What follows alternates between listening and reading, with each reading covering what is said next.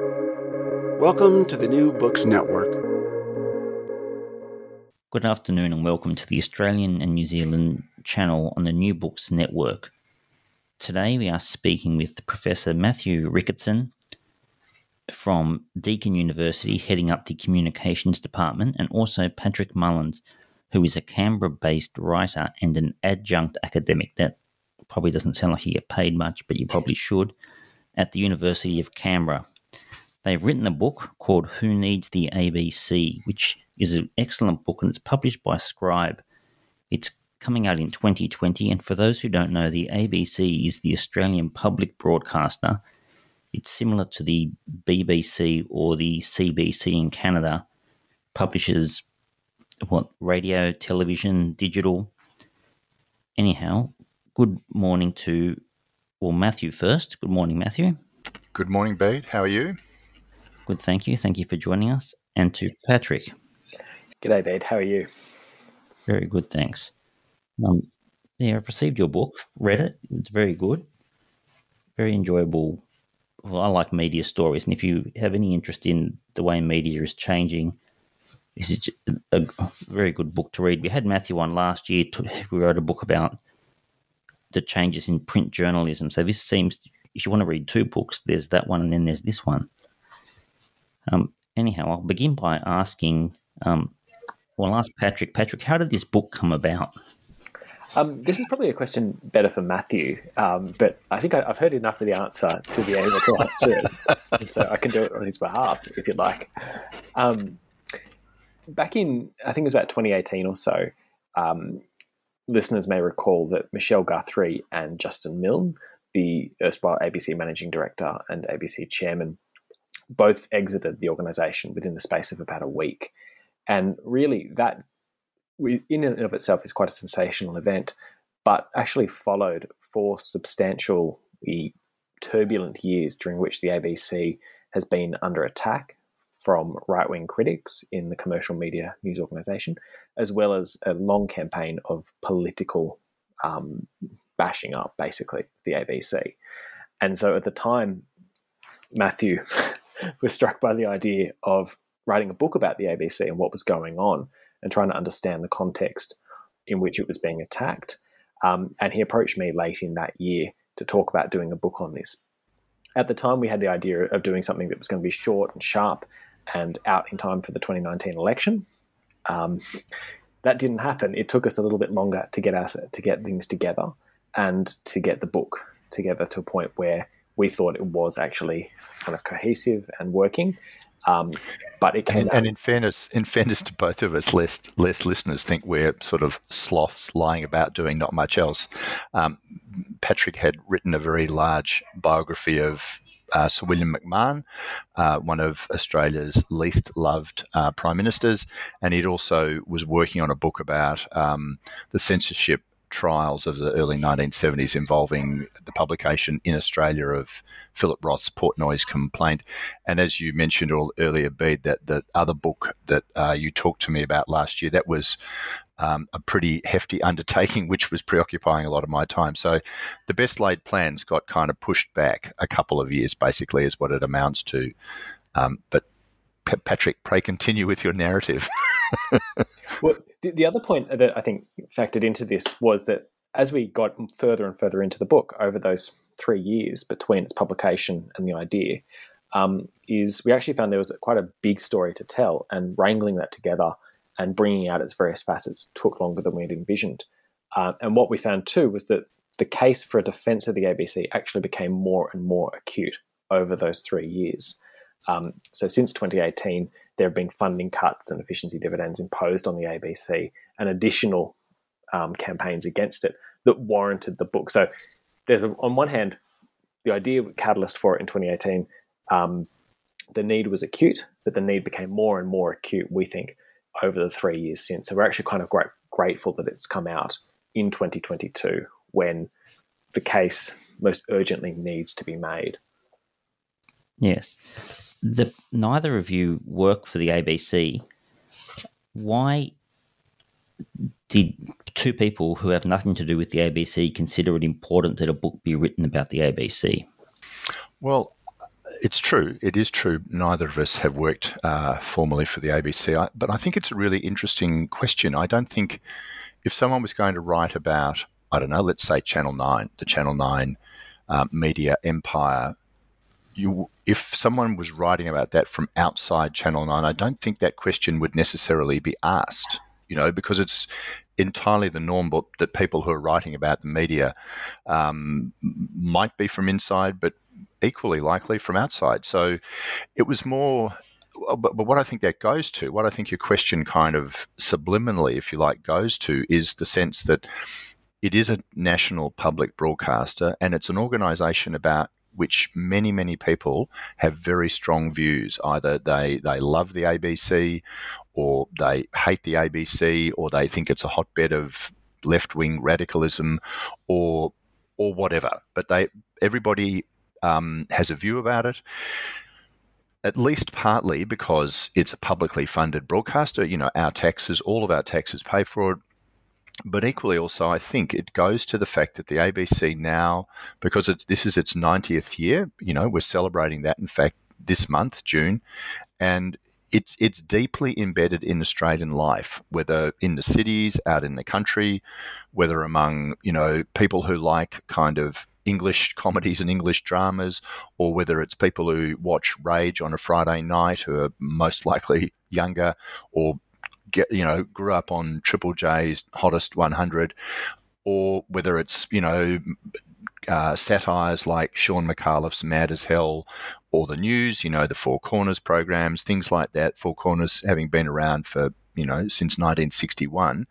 Um, there's so much, uh, so vast a range of programming, and now um, it reaches so many people around the country. And and we'll probably come to this, but the the role of the ABC in the country in rural areas, you know, is is is integral to its history, and um, and so. You know, all of that I think goes to why, in a sense, you ask that question because, um, and it's because everybody has a stake in the ABC and almost everybody has a strong view about it. Mm. There's with with the country, there is a, a question about that. I want I did want to ask. Might as well ask it now. There's sections in the book, as I understand it, talk about the importance of particularly radio in the country. People can could get news or could get information on the radio. That's a very functional role of a media organisation, a national broadcaster, the sort of typical governmental duty.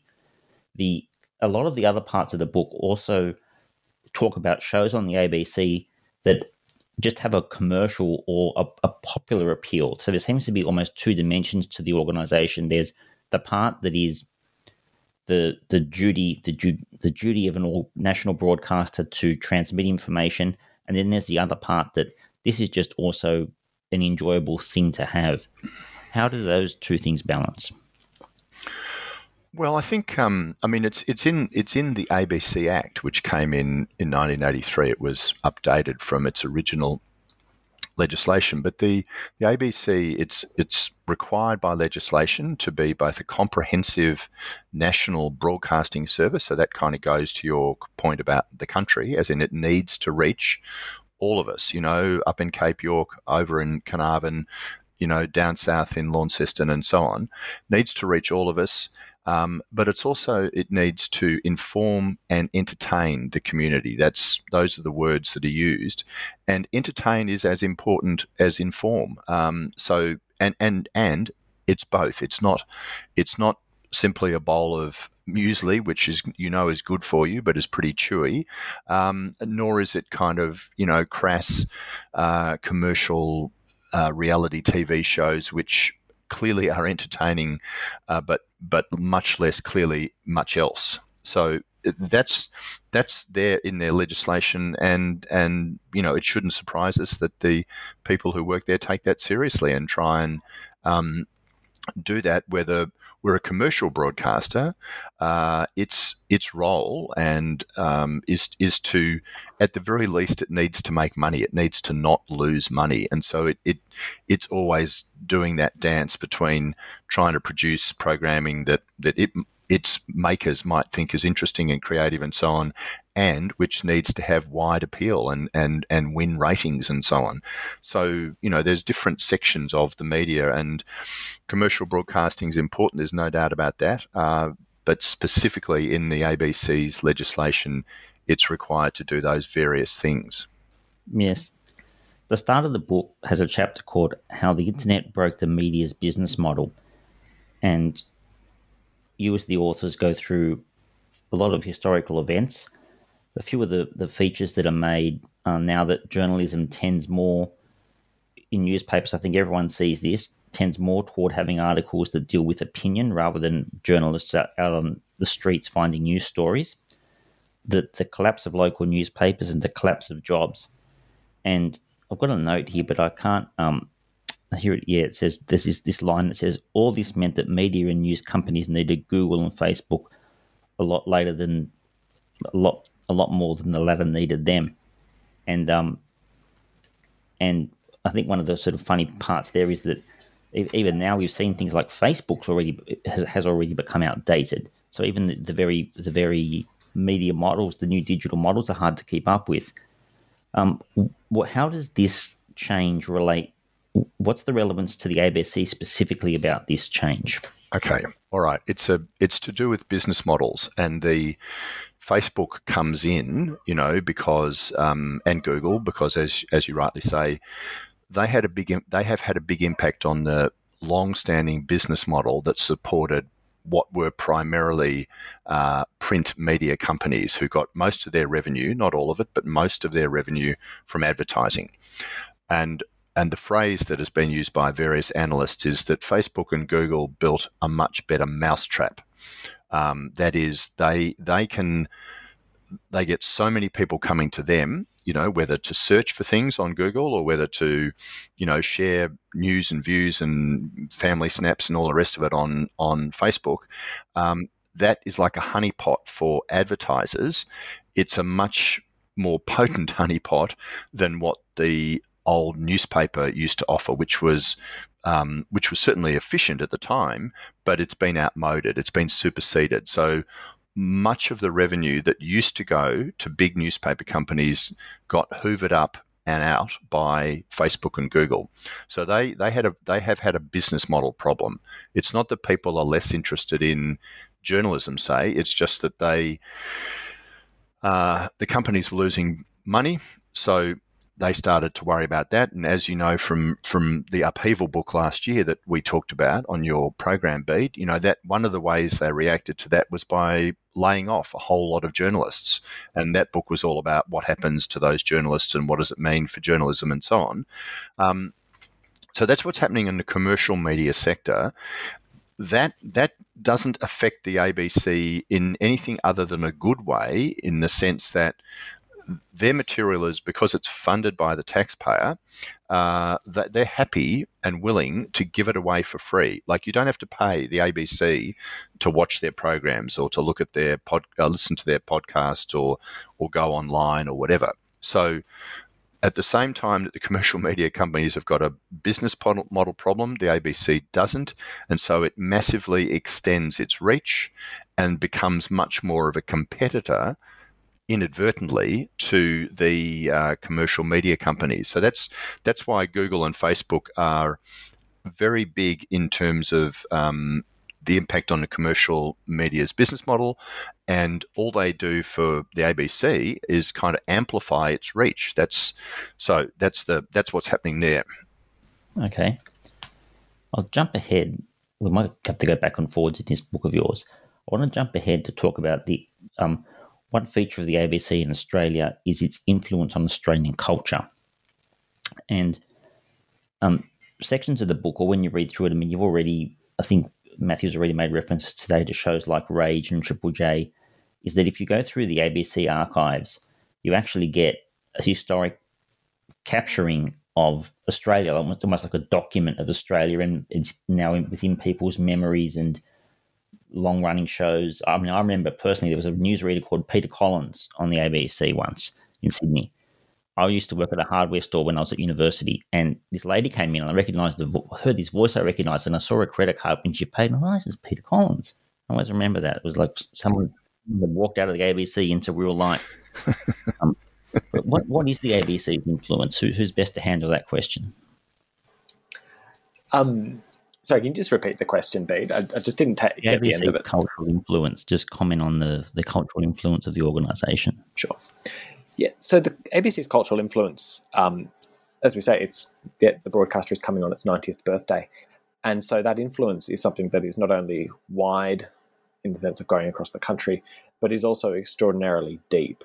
Um, the ABC, being broadcasting for 90 years, has had the ability to shape and reshape and, and to reflect various parts of this country's national identity, which is obviously in accordance with its charter obligations. Um, and so its influence has been felt across the fabric of this country, um, in the sense that, for example, you watch the cricket each summer. The ABC is the broadcaster that built a national audience for the cricket by broadcasting it around the country in the 1940s, 50s, and 60s, until, of course, it became such a lucrative um, opportunity, such a lucrative commercial opportunity, that commercial media providers in Nine swooped in to take it over. So, on one hand, the ABC does this amazing kind of work in reaching across the country to various audiences, to various people, and building up then this archive and this immense reservoir of goodwill and cultural memory as well. Um, we can think about the ABC as an incubator for artistic and creative and journalistic talent. Um, there are many people who've come on to ABC programs and got their starts there who then move on into commercial media organizations. Um, there's a line we quote in the book, I think it's Sam Chisholm, saying that, you know, the ABC, you breed them, we'll poach them, we'll take them and keep them. Um, and there are many famous examples of, of that happening um, throughout the ABC's history.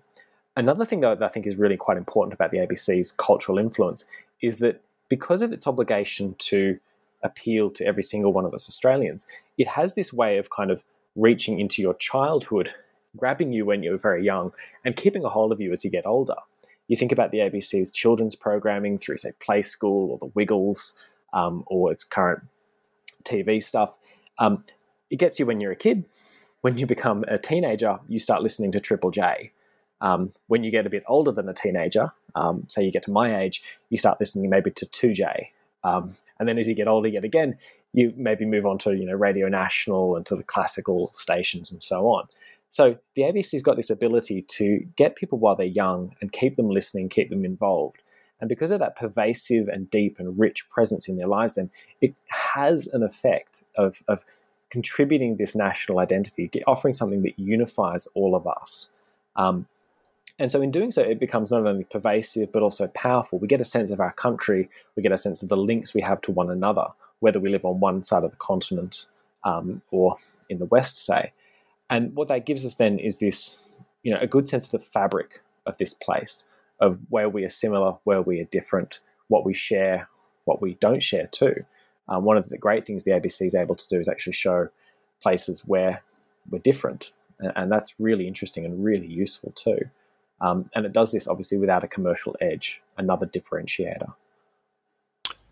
Can I can I just add to that actually because there's a, another interesting parallel with the commercial media here in the sense that a colleague who's at Deakin has been talking to me recently about how, in his words, he can't see the on ramp for um, much commercial media these days. So if you look at the let's say the nine newspapers, historically um, people wouldn't necessarily be sitting down with the Sydney Morning Herald or the Age when they were sort of six or seven, but the, the thinking in the newspapers at that time was that doesn't matter. Once they become adults and they start to either, you know, want to buy a car, you know, get a job or buy a house or rent a house, suddenly they will come to us because at that time, all of those classified adver- advertisements were that's where you used to go to them for. So they would start to look at the newspaper, and then as they, you know, set down those sorts of adult roots in your life, there, and uh, they would start reading newspapers. That, so that was the strategy. Uh, but as we've said, that much, not all, but much of that advertising has gone elsewhere. So you're kind of reading those papers now if you're interested in news and entertainment and information and so on. But where's the where's the on ramp? Where's the starting point for where those people start to get interested in them? And if it if it isn't kind of in uh, inculcated in them early, as it is in the ABC, you can see why there there is some nervousness in those companies about where is their audience coming from and how kind of long standing or long lasting and sustainable is it? Hence the was it the Oz? I think the junior, the young Yes, children's the- Australian the- newspaper. Yeah. Yes, kind of. Yes. Well, I, I haven't looked at it closely, so I won't comment. But um, yeah, Okay, so if, if I if I knew nothing more about the ABC than what you have just said, then I would think this is a great thing. What, why then, for example, in your book, one of the first ongoing lines of criticism, a criticism from, I guess, what people would sort of stereotypically maybe call right wing columnists, Piers Akerman, Gerald Henderson, those type of people, News Corp. Where where does that hostility come from? What's the point of that? Well, um, it- it- it's two. There are two sources, really. I think one is ideological and one is commercial. Um, there's a long history of the commercial media being either wary of uh, publicly funded broadcasting, um, and and at the least in worrying about how it might encroach on its territory, what it sees as its territory, and that goes right back to Rupert Murdoch's father, Sir Keith Murdoch, and the the very very early days of the ABC when um, Sir Keith Murdoch, who ran among other things the Melbourne Herald, which was an afternoon newspaper, wanted to make sure that people could buy that afternoon newspaper on their way home from work. Um, but so so that so that broadcasts of news needed to be run after that, so that people would have continue to have the opportunity to buy the afternoon newspaper. So so that strand, if you like, comes right through to the present day in terms of commercial self interest. The other is ideological. I don't think it's going to surprise too many of your listeners to know that you know, and, and know that Rupert Murdoch and uh, newspapers and news outlets that he runs tend to lean to the right. Okay, that's not, I don't think, a controversial statement. What's happened in the last decade or so with the rise of social media is that the business model, the tweak to the business model for commercial uh, media is to is to um, not in Australia be a kind of a middle of the road uh, news outlet, which historically newspapers were, you know, leaned a little to the left or a little to the right, but basically needed to appeal to a broad audience in order to survive commercially. Now, because of the uh, all of the noise of social media and the the kind of atomizing of our attention that the internet has enabled, what the uh, news organisations do is they appeal to a particular demographic, and they get they they both get and feel they need to get very very loud and partisan in order to talk to them. So. Yes, News Corporation Australia newspapers historically have been antagonistic towards the ABC. What's happened in the last um, 10 years or so is that the, the volume has been turned up to 11 on that. Mm. And on that point, Matthew, with the commercial media f- thinking it's their territory the ABC is encroaching on. From a, from a journalist point of view, that would seem not to matter because the journalist has a job with any organisation, and as long as there's a consumption of media, there will be jobs. It seems to be a profit directed criticism because, it's, in other words, saying if you don't buy the Daily Telegraph, we don't get the profit from that sale. Is it? Is it? More does it go deeper than that, or is it really a, a oh, sort of there's that's a large element of it, and and there is there is there is definitely some. It's that's not a specious or spurious argument. It's more to the point, though. It's not the main source of their problem. The main source of their problem is fa- Facebook and Google. You know, taking away their advertising revenue. That's the kind of main commercial problem.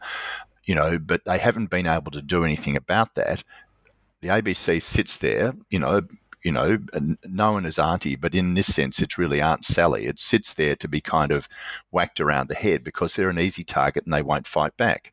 Um, what has changed in the last couple of years um, is the the federal government, the for, sorry, the former federal coalition government, at the behest of the news media companies led by News Corporation Australia, set up an inquiry with the Australian Competition and Consumer Commission to inquire into the whole business model problem. I'll try and telescope the story, but but they found there was a problem. They found um, uh, it needed to be solved, and they came up with a thing, a, body called the, or a, an entity called the News Media Bargaining Code, which basically um, forced media companies and Facebook and Google to negotiate, and for Facebook and Google to um, provide money to the media companies, you know, like News, like Nine, like Seven West Media, and others, um, for the fact that they've lost a lot of revenue. That was basically what it was about. And so, what that's meant is that between 200 and 300 million dollars a year in Australia has flowed from Facebook and Google to the media companies, including some smaller ones, um, for the next three years. And suddenly, you know, there's more money in the industry to, well, hopefully to hire journalists and so on. So um, that that's kind of what's happening there. And to that extent, uh, that's been a solution to their problem there are a number of critics, led by a guy named Hal Crawford, who used to work at Nine MSN, who say that you know this won't last, and there's a whole lot of problems with the with the way in which the news media, sorry, the mandatory news media bargaining code is operating. I should just add that Rod Sims, who was the head of the ACCC until earlier this year, um, is a very strong believer in the code, and he's just actually, in case your listeners are interested, he's just written a paper for the Judith Neilson Institute, which um, outlines both all of the criticisms of the code and his defense of them. And and he his basic argument is because of the massive imbalance of power between Facebook and Google, who are global tech behemoths, as we know, and media companies the mechanism of the code enabled that them to bargain and negotiate successfully. So that's why from that flow the other various problems like lack of transparency and so on that, that various critics like Hal Crawford have made of the uh, ma- mandatory bargaining code. Hmm. Okay, thank you. I think um, mm. maybe one point to add just on this this one about the hmm. criticism mm. of the ABC is just a bit more on the political um, political campaign because there, there's definitely the, the commercial media part of it, but there's also been the federal government, in particular the Liberal and National parties, and their criticism of the ABC. Um, the coalition has generally, for a long time, been hostile toward the ABC, but it has been somewhat muted. Um, Grahame Morris, a former advisor to John Howard, used to say that the ABC uh, was our enemy talking to our friends. Um, and there's a kind of ideological problem there for, for, for people in the Liberal Party a hostility toward government funded services. Um, but one of the things that has, has really you know leapt up in the last couple of years has been the temperature around that. And one of the things that Matthew and I think about and, and kind of dwell on in the book is the extent to which the attacks on the ABC are motivated by a hope to kind of partly discredit a news organization that can't be um, cowed or seduced or kind of duchessed in the same way that a commercial media organization can, um, and which is also a media organization that has historically high levels of trust and you know engagement from Australians. So th- there's a kind of there is that political dimension, and that is a really palpable part of it, um, and a way of understanding the campaign against the late ABC over the past nine years. Mm. I was going to ask you on that, Patrick. How um, you've written on censorship how would how does the government stance toward the ABC is how does that factor into concepts of government trying to censor or censorship? How do you how, does the criticism have anything to do with that? The idea of government trying to censor in a way. Look, I, I would I steer I would steer clear of using censorship uh, as the term around the ABC, um, largely because censorship, as we should best define it, is kind of comes from the state and it's about saying we're going to throw you in jail or fine you if you do X, Y, Z. Um, fundamentally, that's not really what's happening with the government of the ABC. The thing that has been happening with them has been this program of cuts to the ABC's funding since 2013. Um, this is now approaching, I think it's about $800 billion at the moment. And within a couple of years, the scale of those cuts, a cumulative scale, will be in the vicinity of a billion dollars. Um, the, the what has been happening though has been a kind of you know bailing the ABC up and bashing them around their head constantly for various bits of reportage and for things that you know, I mean, the quintessential one is, is Tony Abbott um, getting up and saying about the ABC, whose side are you on? Um, the kind of that's a kind of public criticism, which on one hand is not great, obviously. Um, what's more troubling is the behind the scenes kind of beating up. Um, we note a couple of instances in the book where um, journalists are telephoned, their editors are telephoned, um, where people are denigrated and portrayed as being partisan when they're not necessarily there's a kind of campaign of intimidation there. I think there is a distinction between censorship and and, and that campaign, but both obviously are very troubling. Um, and the way those have played out, I mean, you can talk about that in the context of Michelle Guthrie and Justin Milne's exit from the ABC, but you can also talk about that in the context of um, what's called the preemptive buckle, the ABC kind of bending over to, to avoid trouble. We think that has played out over the last couple of years. Mm. And do you see a um oh, the what we call the commercial media, might the commercial news media, is is almost if there's a liberal coalition government in, in place, and they crack down on or they make comments about the ABC, that almost then feeds into news stories that the opposite media camp, the commercial media, can run. So they almost feed off each other. That that, that sort of self perpetuates. How do, would you could you comment on that? Yeah, absolutely. The this is a, this is an issue again. It, this is why it can't be understood as one simple facet. It's kind of a lot of things thrown together, and they feed interdependently and, and are inter, interconnected. Um, that kind of relationship, though, manifests in, in, in very very easy ways. Um, one of the instances we document is around various questions that the then communications minister Paul Fletcher, um, who's now not the communications minister, he was supposed to have sent these questions to Ita Buttrose. Um, on the morning that this letter was supposed to ru- arrive to Ita Buttrose, the Australian newspaper had a copy of it and would put it in the front page article. So you had this thing where the minister is communicating with the chairman of an authority that he's ostensibly um, overseeing, and yet he's also the correspondence is also fu- being funneled out to a journalist to run a story being critical.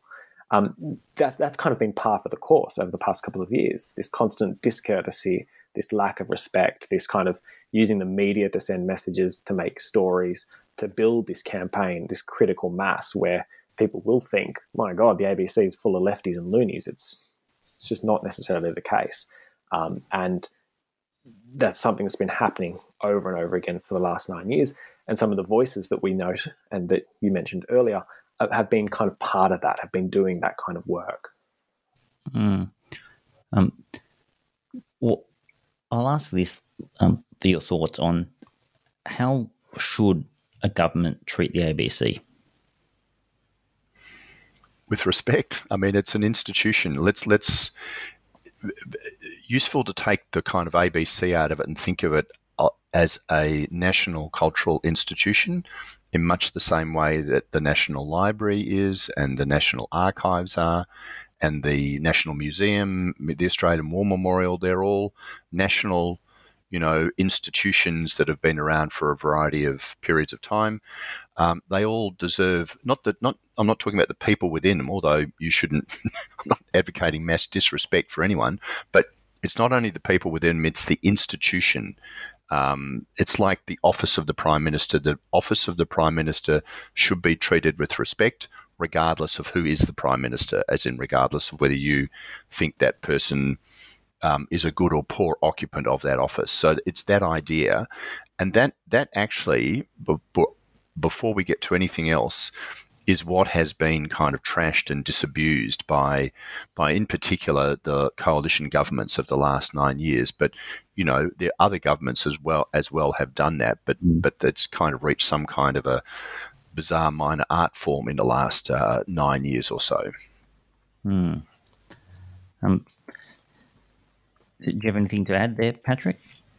Yeah, I mean, I just amplify what Matthew says because the tone, to some extent, over the last couple of years has been set by the federal government. The license that it seems to have given for um, those in the commercial sector to beat up on the ABC um, has manifested in ways that I think you know are just thoroughly disgusting, to be honest. A couple of years ago, um, some of your listeners may recall, um, Quadrant, which is a, a right wing magazine, ran an article um, suggesting that it would have been better had a bomb being planted in the ABC studios in Ultimo and blown up the audience of Q and A than the bombing that was that took place in Manchester at around the same time. Um, you know, to, to literally to publish within the pages of a reputable magazine and Quadrant, whatever its current pages are, is a reputable magazine with a long history um, and a storied and quite proud history as well. To, to speculate and suggest that it would have been great to have a bombing in the ABC studio, I mean, that's appalling, absolutely appalling. And yet, I, I think that the tone around that has been set by people within the federal government, former federal government, who have talked about the ABC as being, you know, not on the side of Australians, not on the, on the home team, being lefties, being socialists, being running amok, um, running campaigns. That kind of this talk is is fundamentally irresponsible, and it's incompatible, I think, with the duty of a politician to hand on to successors in government institutions in a better state than those they inherited. Um, you know, it is. You could look at the War Memorial. A good comparison is the War Memorial. Look at how it has been treated over the last nine years. Compare that to the ABC. We can see a lot of troubling signs for the ABC. Mm. Um, yeah, well, I agree. Quadrant's got a long history. okay. the, um, with um, with the future of media, you often, well, I at least often hear or think that there's a big focus on digital platforms, which is fair enough. They're in people's pockets all the time now. But I, I've spoken with people before on this who've worked at the ABC, and they've, and they've, they're still saying still mainstream media sources are much more popular still. It's long, it's television, radio is, has a lot more listeners. How do you, how does an organisation like the ABC shape itself for a digital future? How what what sort of how would the organisation itself start to change? What would what do you think is this a bit of a speculation? What do you think will start looking different? Well, I think they've already they've already well and truly shaped themselves for both the digital present and the future in the sense that yes, we we you know older people such as myself think as the ABC is something that we grew up with. It was on radio and on television, uh, but its act changed in 2013 to reflect the fact that it it it broadcast not broadcast it it produced media in it for the digital environment um, and you know if you look at the annual report and the statistics in there which we quote in the book about the abc's reach across facebook across instagram um, across youtube and these you know it's it's it's vast and deep and so they're already doing it, and uh, and that that actually there's a there's a former chair of the ABC, uh, James Spigelman, who's a eminent uh, jurist in his own right, as you would probably know, Bede, um, who when he was chair said that even he thought that even people who worked at the ABC would be surprised at the range and the breadth of the depth of its activities. Um, so that and I think it's absolutely true. I mean, we certainly that was one of the things that Patrick and I found as the, as we researched the book. There's you know the, the ABC's website and and what it has on it is not simply the news of the day. There's a great deal more of it than that, and there's there's all sorts of, for example, educational resources um, which are made available you know, to schools and anyone else interested across the nation, which provide all sorts of interesting and valuable information about a vast range of topics. Um, which you wouldn't necessarily know if you were just thinking, well, what, what were the unemployment statistics yesterday or whatever. So I, I think they've already positioned themselves well for that. And I mean, as to what will happen in the next 10 years or so, who knows? I mean, I if we'd been sitting here 10 years ago, I don't think it wasn't apparent in about 2010 or 11 or 12 the extent to which social media would be misused to to promulgate misinformation and disinformation. All right, that kind of was was only on the radar of really well connected people, as far as I could see. Uh, you know, that's only a decade ago, and and so I, I, it's hazardous, I think, to predict too far ahead. Um, we don't know what, for example, what impact the mandatory bargaining code will have, and indeed, if it if it doesn't continue, what impact that will have, and so on. So there's there's all sorts of variables there which are really hard to predict. Mm, okay. Um, you have to finish up soon. I have a couple of questions more about the book itself now. Um, the first question is, it was it's published by Scribe, which is an imprint of um, Griffin Press.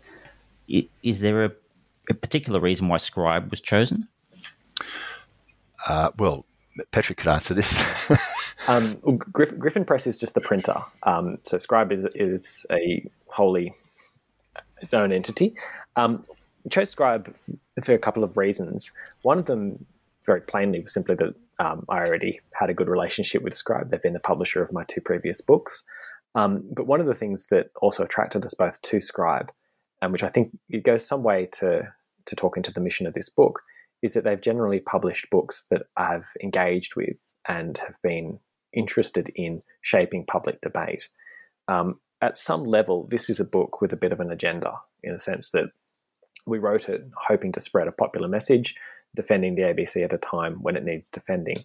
Um, Scribe is a publisher that is, I think, very much in that vein, is interested in shaping culture, is interested in shaping debate, and this book chimed very well with it.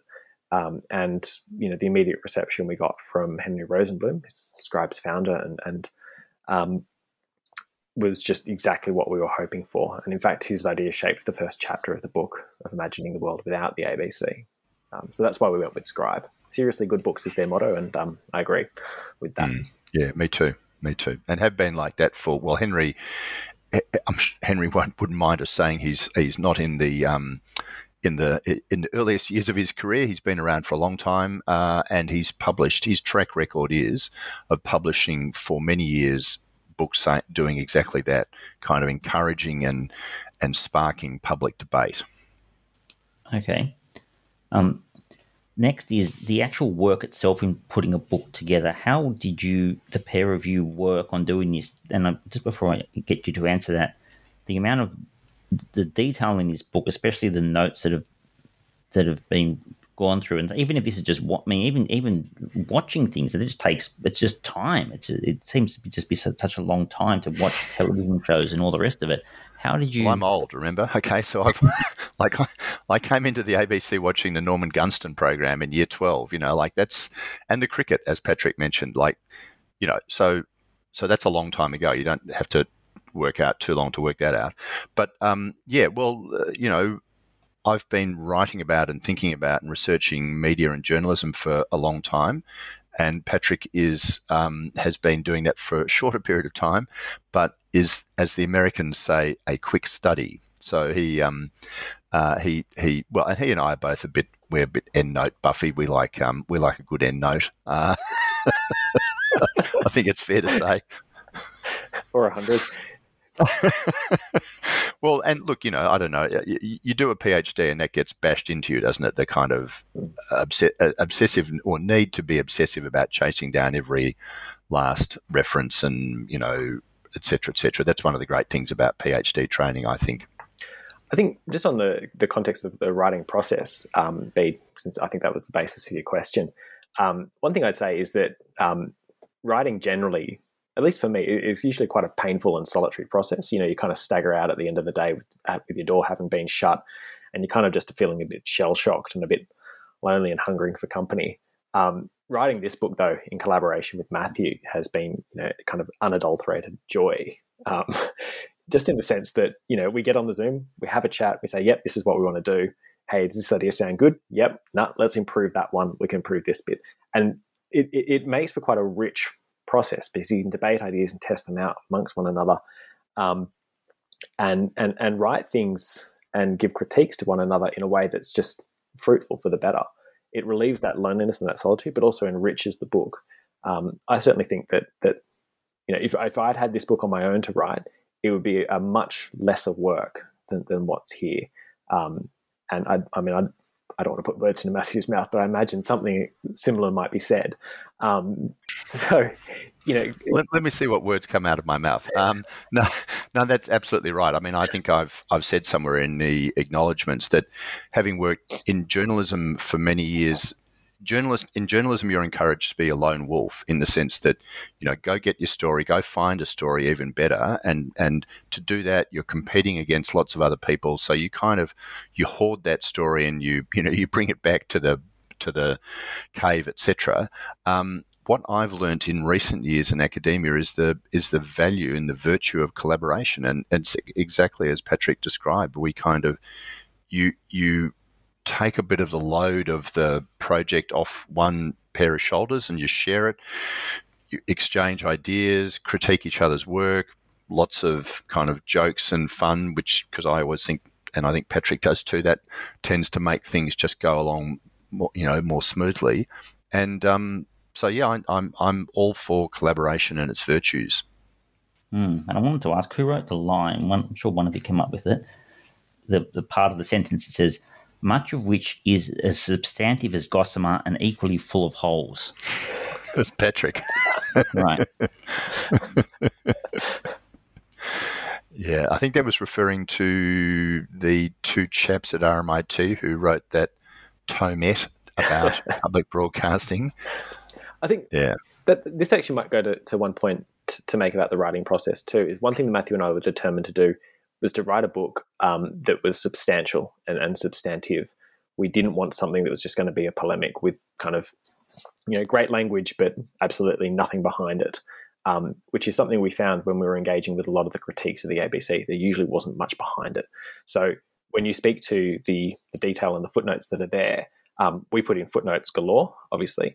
One of the things we also did was we um, drew upon some research done by a man named Michael Ward, who's a, a, scholar at the University of Sydney and a former ABC executive, who did deep dives into the ABC's funding, who did deep dives into comparisons of that funding with other countries, um, who we, we, drew on the work of Ken Haley, a researcher who did who looked at Gerard Henderson's media watchdog archives to find out about balance within Henderson's work. So one of the things we definitely tried to do, and I think this again, this goes to the importance of collaboration and drawing upon the expertise of others, is reach for that stuff that's going to be solid, that's going to be substantive. Because um, when we write a line like that, and, and, Matthew has got some wonderful ripper lines in this book, um, we want there to be substance behind it. We're not just about the rhetoric, we're about the substance too. Oh, good. Okay. Well, we'll have to wrap it up there. I'll just ask you both what you've got coming up. So, Matthew, what are, what's in the pipeline for you? Wow, that's a good question. Um, I've got a project which I'm uh, in the you know time honoured uh, fashion. I'm not at liberty to discuss at the moment because it's confidential, but it's very very interesting, and you would be interested in Bede. I know from your interest in the media. Um, I'm also working on some academic research projects uh, to do with local media and re- regional media. So that's doing that in collaboration with my colleagues at Deakin, uh, uh particularly uh, Kristy Hess. Right. Okay. And Patrick. Uh, similar, similar kind of caveat on. I can't say too much about it, but um, the thing I've got on my plate at the moment to finish up with uh, is a legal history. Um, so maybe up your aisle, Bede. Maybe not. I'm not sure. Might sound too much like work. Yeah, no, I, I, was, I was actually going to say, Patrick, I might, I'm not sure if you, your book about um, Portnoy's has been on the network before, because that might, that sounds like an interesting book. Hmm. It, it ha- I don't think I have been, but um, it, it is an interesting book. Modesty forbids me from saying that. Yeah. Thank you, Matthew. That's why I said it. Collaboration. well, thank you very much. Thanks for your time. Um, the book is Who Needs the ABC? Why Taking It for Granted is No Longer an Option. And our guests were Matthew Ricketson and Patrick Mullins. Thank you both for your time. Thank you, Bede. Thank you very much, Bede.